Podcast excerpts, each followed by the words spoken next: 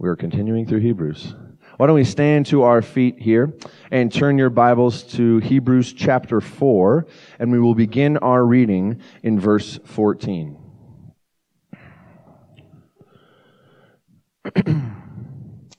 Since then, we have a great high priest who has passed through the heavens, Jesus, the Son of God. Let us hold fast to our confession. For we do not have a high priest who is unable to sympathize with our weakness, but one who in every respect has been tempted as we are, yet without sin. Let us then with confidence draw near to the throne of grace, that we may receive the mercy, sorry, that we may receive mercy and find grace to help in time of need. Pray. Heavenly Father, what a joy it is to come before you this morning with these people. We praise you, Lord, for who you are, for what you've done, for sending us a great high priest who has passed through the heavens, who's made a way back to you. Lord, you have forgiven our sins through Jesus Christ, removed your wrath from us through Jesus Christ. And now we can confidently draw near to you. And we do so this morning through prayer, through singing, through fellowship, and through your word being preached.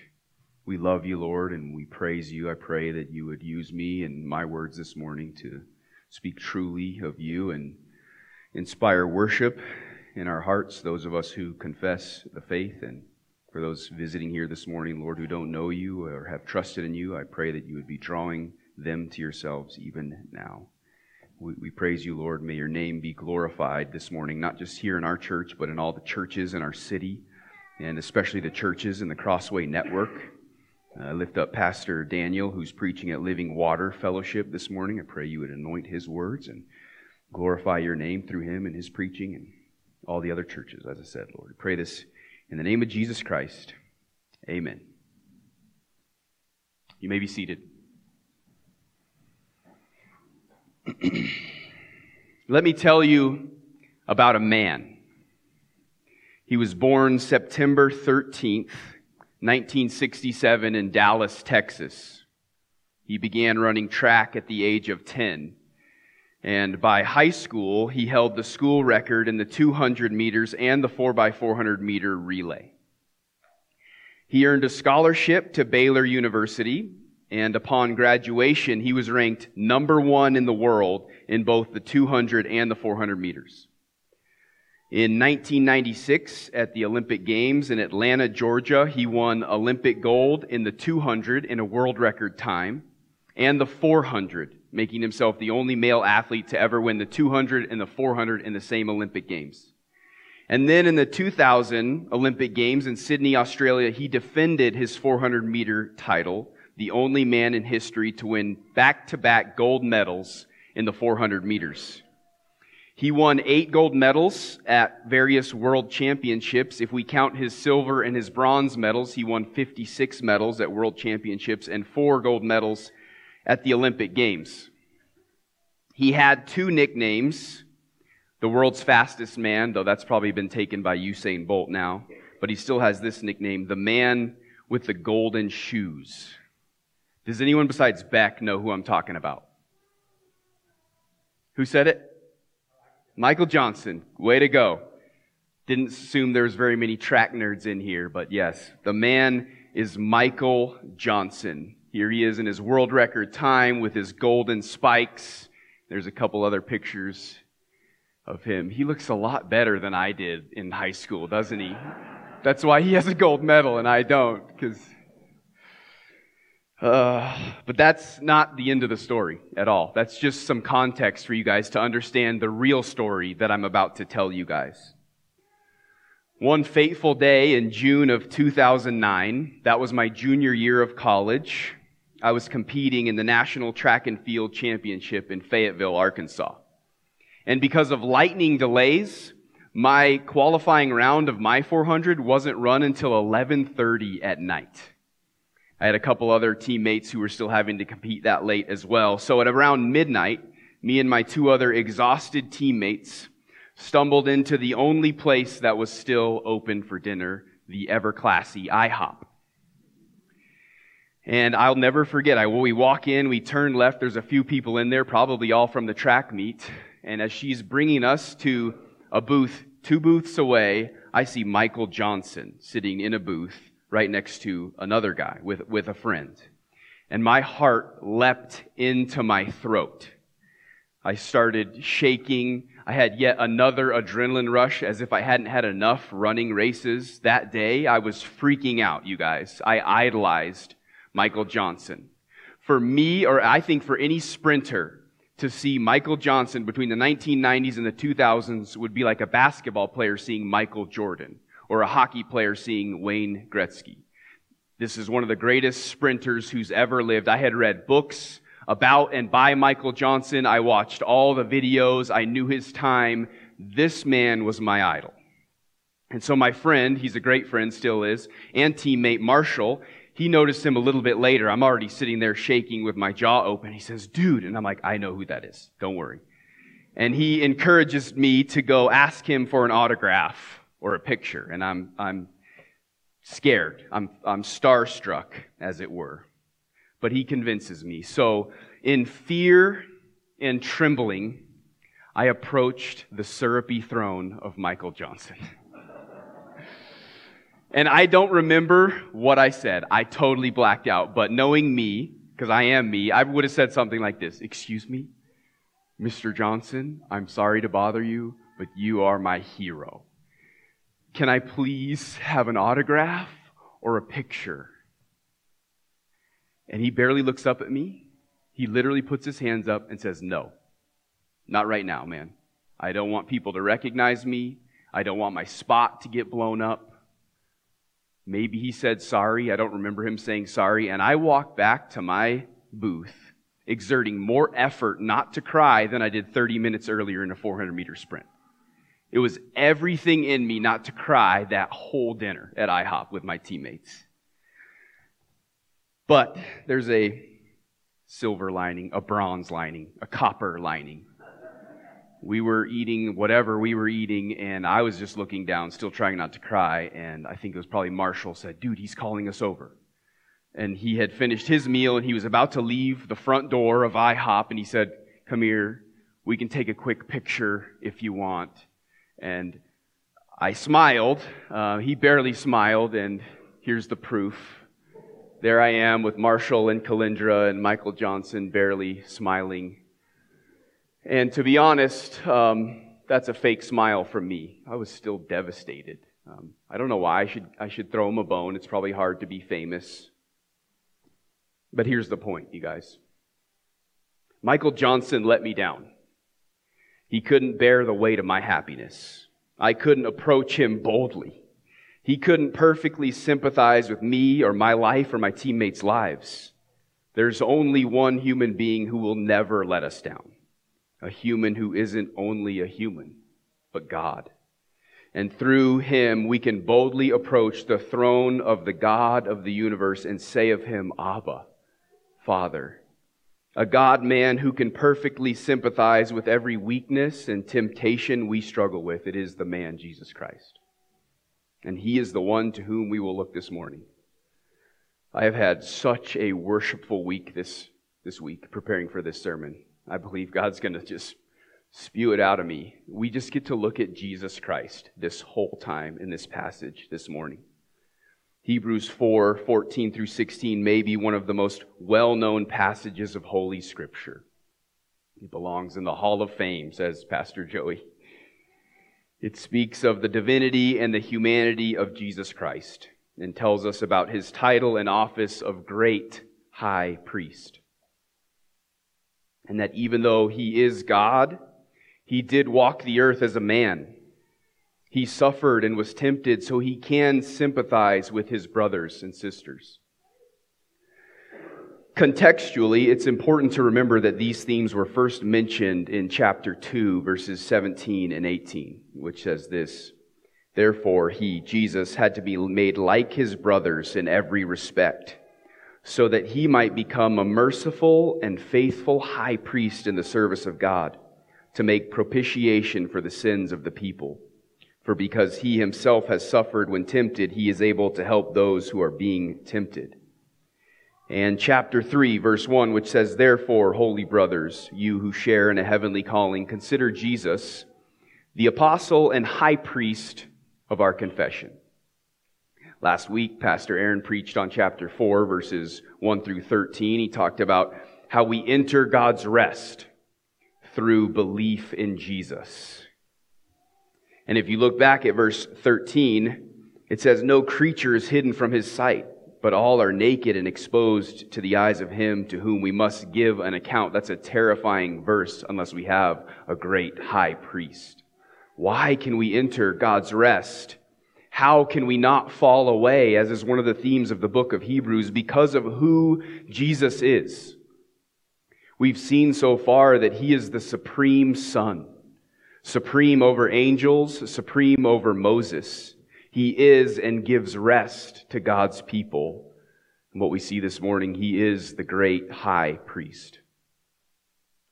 The message this morning will be split in two, just two halves. There's a lot to each, though. What we learn, if you're a nerd, that's the indicatives, and what we are to do, the imperatives. If you want to rhyme, I'll rhyme it for you. We're going to learn eight things about a who and two things to do. So first, let's consider eight things that we learn in this passage from about Jesus. Number one, it's just zoomed out. As we consider all that verses 14 and 15 teach, we're going to see Jesus described as divine and as a man. Theologians call this the hypostatic union. I'm not saying that to try to impress you guys with big words. I just assume that you're all theology nerds like me and you like learning and I like teaching. So there you go. It's called the hypostatic union. Hypostatic just means personal. So it's the personal union in Jesus of two natures, God and man. Jesus Christ is fully God and fully man, or truly God and truly man. The Chalcedonian Creed defines it this way. It's a long quote, but it was too good not to use, so hopefully it's going to be up there. This was written in 451 AD and we've not come up with a better definition for the hypostatic union. So read along with me. Our Lord Jesus Christ, at once complete in Godhead and complete in manhood, truly God and truly man, consisting also of a reasonable soul and body of one substance with the Father as regards his Godhead, and at the same time of one substance with us as regards his manhood, like us in all respects apart from sin as regards his Godhead, begotten of the Father before the ages, but as but yet as regards his manhood, begotten for us men and for our salvation, of the of Mary the Virgin, the God bearer, one and the same Christ, Son, Lord, only begotten, recognized in two natures, without confusion, without change, without division, without separation. The distinction of natures being in no way annulled by the union but rather the characteristics of each nature being preserved and coming together to form one person and subsistence, not as parted or separated into two persons, but one and the same Son and only begotten God the Word, Lord Jesus Christ, even as the prophets from earliest times spoke of him, and our Lord Jesus Christ himself taught us, and the creed of the fathers has handed down to us. Jesus Christ is fully God and fully man. You guys, this is orthodox theology. To deny this, the combined divinity and humanity of Jesus Christ, not overstating it, is a blasphemous heresy.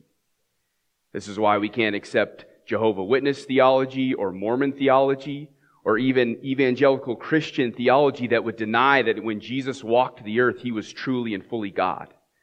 There, there's a famous church in Northern California that denies this, that says when Jesus walked the earth, he was only a man.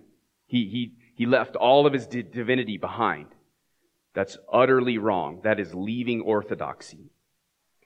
At the end of the day, knowing the term hypostatic union isn't important, but the concept behind the term is very important, infinitely important, worship inducing, and mysterious. One author says this No one person satisfies the complex longings of the human heart like the God man. God has made the human heart in such a way that it will never be eternally content with that which is only human. Finitude can't satisfy our thirst for the infinite, and God has placed eternity on our hearts. So that's number one. That's what we're going to see throughout these verses.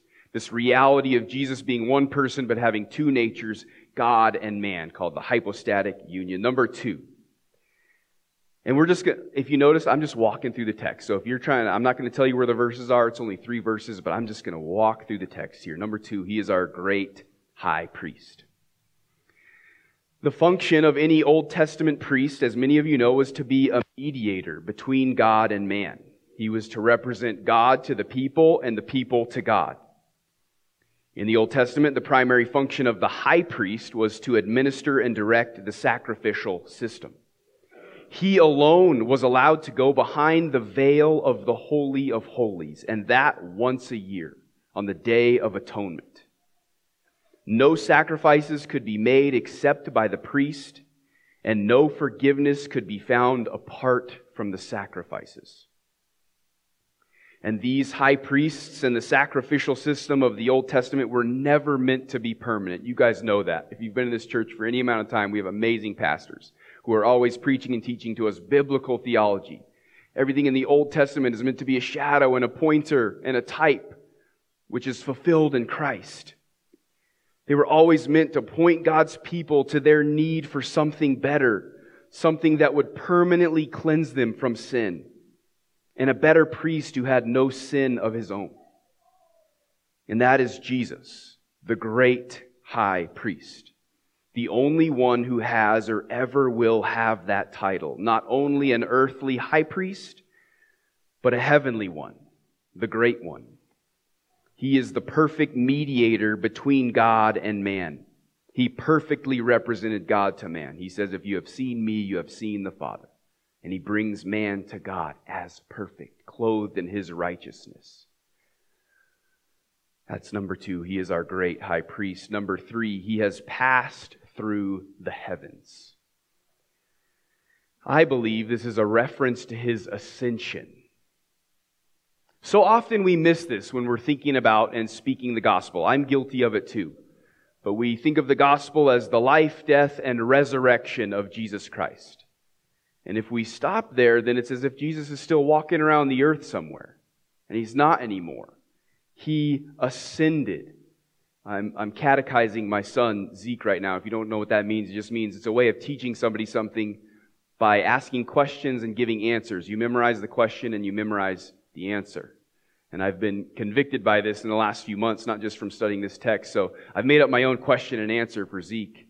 Uh, especially if I, if I die soon, I want him to know the gospel before he te- learns any of the other catechisms, which are good. But I say, Zeke, what, what is the gospel?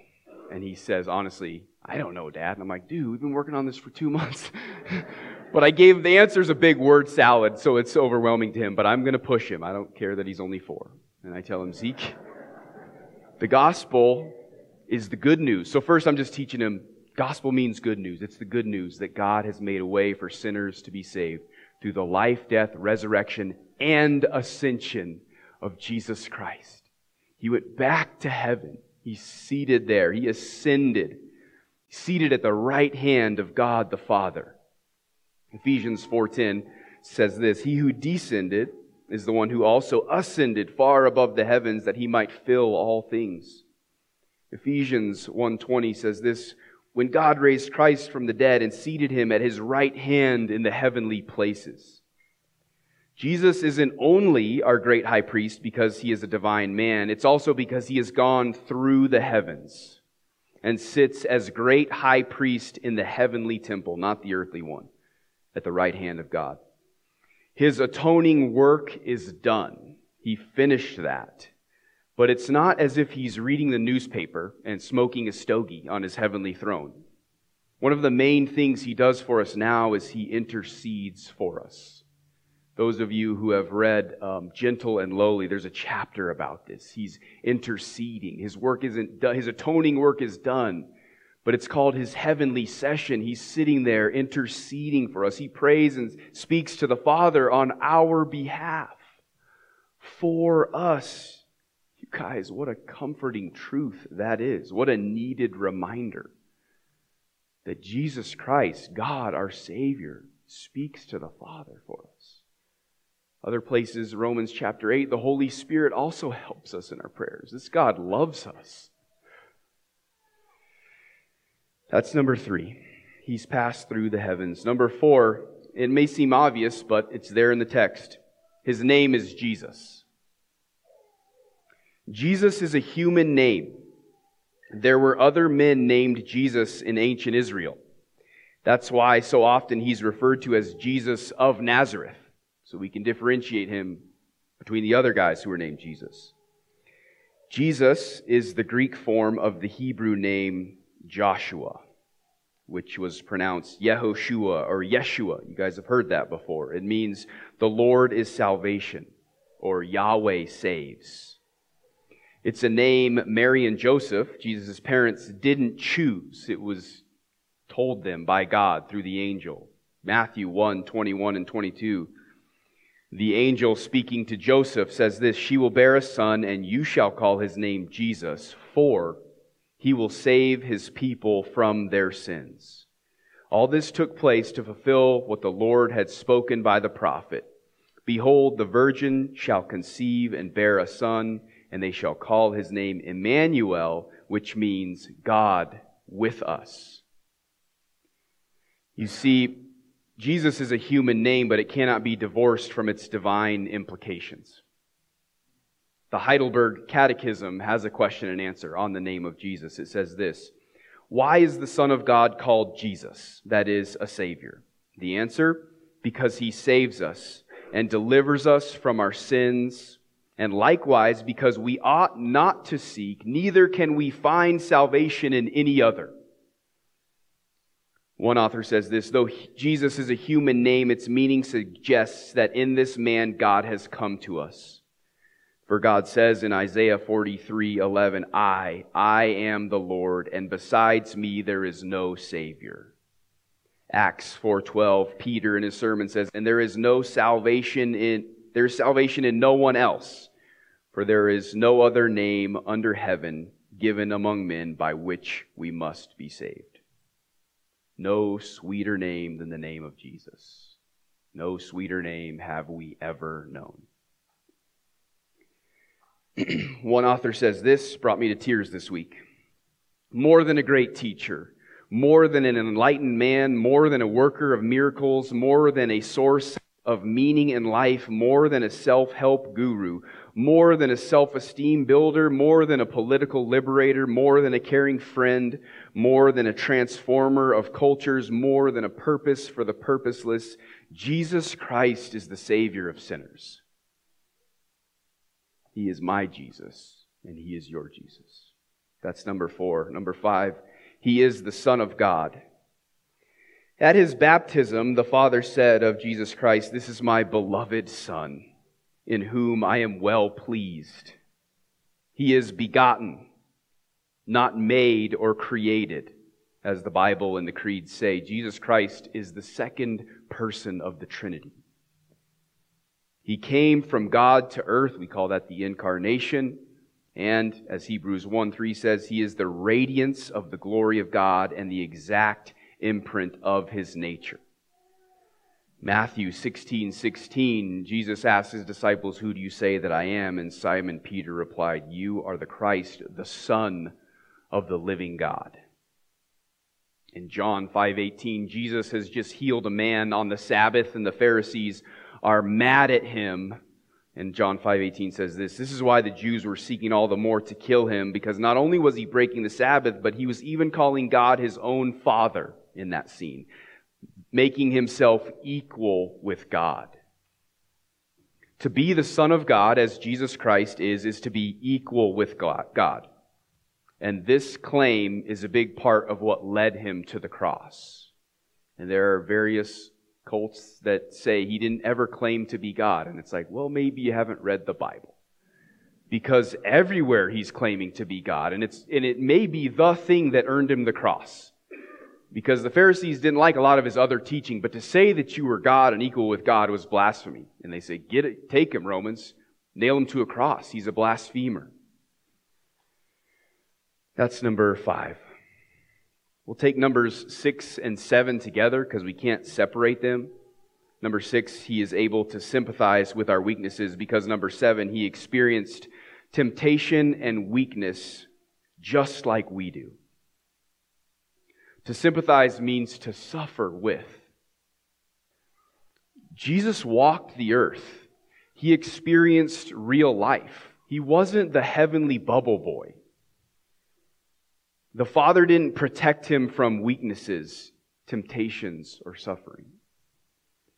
Jesus Christ knows what it's like to be thirsty, hungry, despised, lonely, rejected, scorned, ashamed, embarrassed, abandoned, misunderstood, falsely accused. He knows what it is to suffer, to be tortured, and to be killed.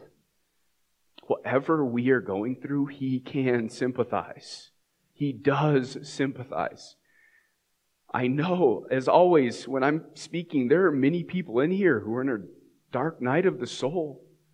And your great high priest, he can sympathize. He does know what you're going through. One says this He's like a doctor who's endured the same disease. It's a funny aspect of human nature how we ha- feel this instant connection with someone who's suffered the same things as us. There are entire ministries built around this, like Grief Share. When you lose a child, when a parent loses a child or a loved one, there's this whole ministry that just connects people who have suffered in the same way, and we feel so much more comfort. Oh, yeah, you've been through that. You get me.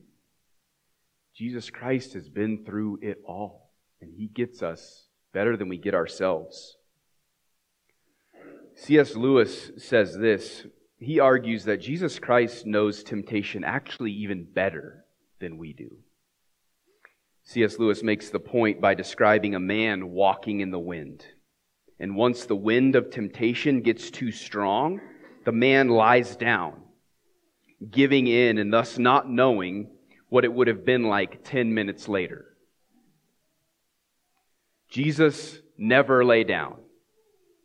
He endured all the same weaknesses, temptations, and trials that we do without ever giving in. I'm getting a little bit into point eight. We're not explicitly there yet. But he never lay down in the wind. He therefore knows the strength of temptation better than any of us because only Jesus knows the cost. Am I saying something funny or.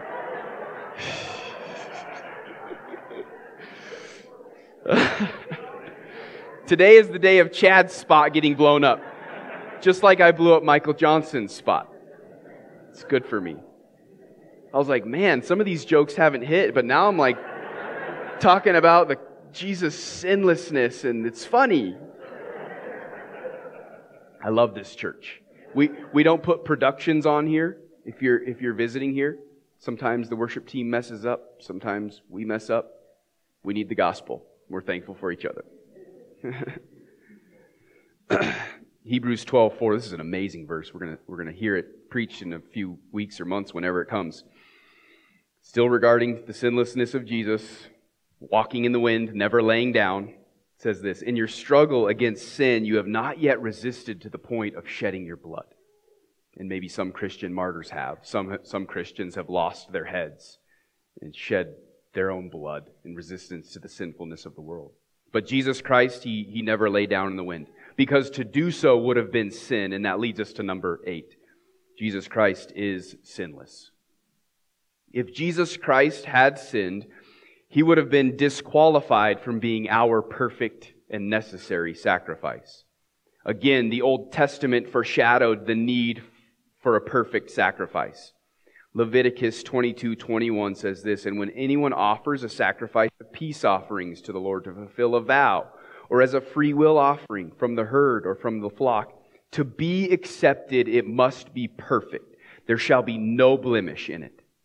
Numbers 28 3 says this, And you shall say to them, This is the food offering that you shall offer to the Lord two male lambs, a year old, without blemish, day by day as a regular offering. Verse 9 of Numbers 28. On the Sabbath day, two male lambs, a year old, without blemish. And then verse 11, at the beginnings of your months you shall offer a burnt offering to the Lord, two bulls from the herd, one ram, seven male lambs a year old, without blemish. You guys get the point. There are many other verses. Jesus Christ was the perfect and spotless Lamb of God, no blemish. Think about this. Not one word, not one thought, not one deed was tainted by sin. That should humble all of us. What a contrast to sinful humanity. Even as I stand up here and preach this, it is tainted with sin. And what worship is realized when we consider the sinless man who gave his life for sinful mankind. So let me tell you about a man. His name is Jesus. He is our Savior. He is truly God and truly man. He's the Son of God. He's our great high priest. He has passed through the heavens and seated at the right hand of God, and he's interceding for us. And he is sympathetic with our weaknesses and temptations. He is sinless. That is a man. That is my Savior and yours. So, what should we do? We get this beautiful picture of our Savior, our great high priest, and what are we to do? There are two imperatives in this text. Number one, at the end of verse 14, let us hold fast to our confession. We must take hold on this. This is continual. To hold something takes continual effort. But the effort doesn't save us. Remember that. The effort doesn't save us. The triune God saves us and enables us by His Spirit to hold fast to Him. And what is our confession? Could be many things, this whole book. But based on these verses, the confession is that Jesus, our great high priest, has made a way for sins to be forgiven through his life, death, resurrection, and ascension. The truths I've spoken of, the truths in this book, are the greatest truths in all the universe. What we say reveals what's in our heart and dictates the way we live. So our confessions are extremely important. And as we have seen and will see in the book of Hebrews, the audience was wrestling with the idea of walking away from the faith, walking away from Jesus, from the Christian confession. And may the Lord give us, the Crossing Church, the grace not to consider the same. May we hold fast to this confession. And after considering the truths in verses 14 and 15 that cause worship in my heart, how can we not hold fast to this, you guys? To what other confession or person could we go? Only Jesus has the words of eternal life. He is the only God man who can save. One says this let us never deny him, never be ashamed of him before men. Let us hold fast to the enlightening doctrines of Christianity in our heads, the enlivening principles of it in our hearts, the open profession of it in our lips, and our practical and universal subjection to it in our lives. May we hold fast to this. And number two, confidently draw near. Second thing we need to do, verse 16. Let us then with confidence draw near to the throne of grace, that we may receive mercy and find grace to help in time of need. We can confidently draw near to the throne of God, which is a throne of grace for those of us who have made a confession of faith. If you're here this morning and you don't follow Jesus, I call you to come to the throne, to put your faith in Jesus Christ repent of your sins, and it will be a throne of grace. But if you don't, I love you enough to tell you it won't be a throne of grace.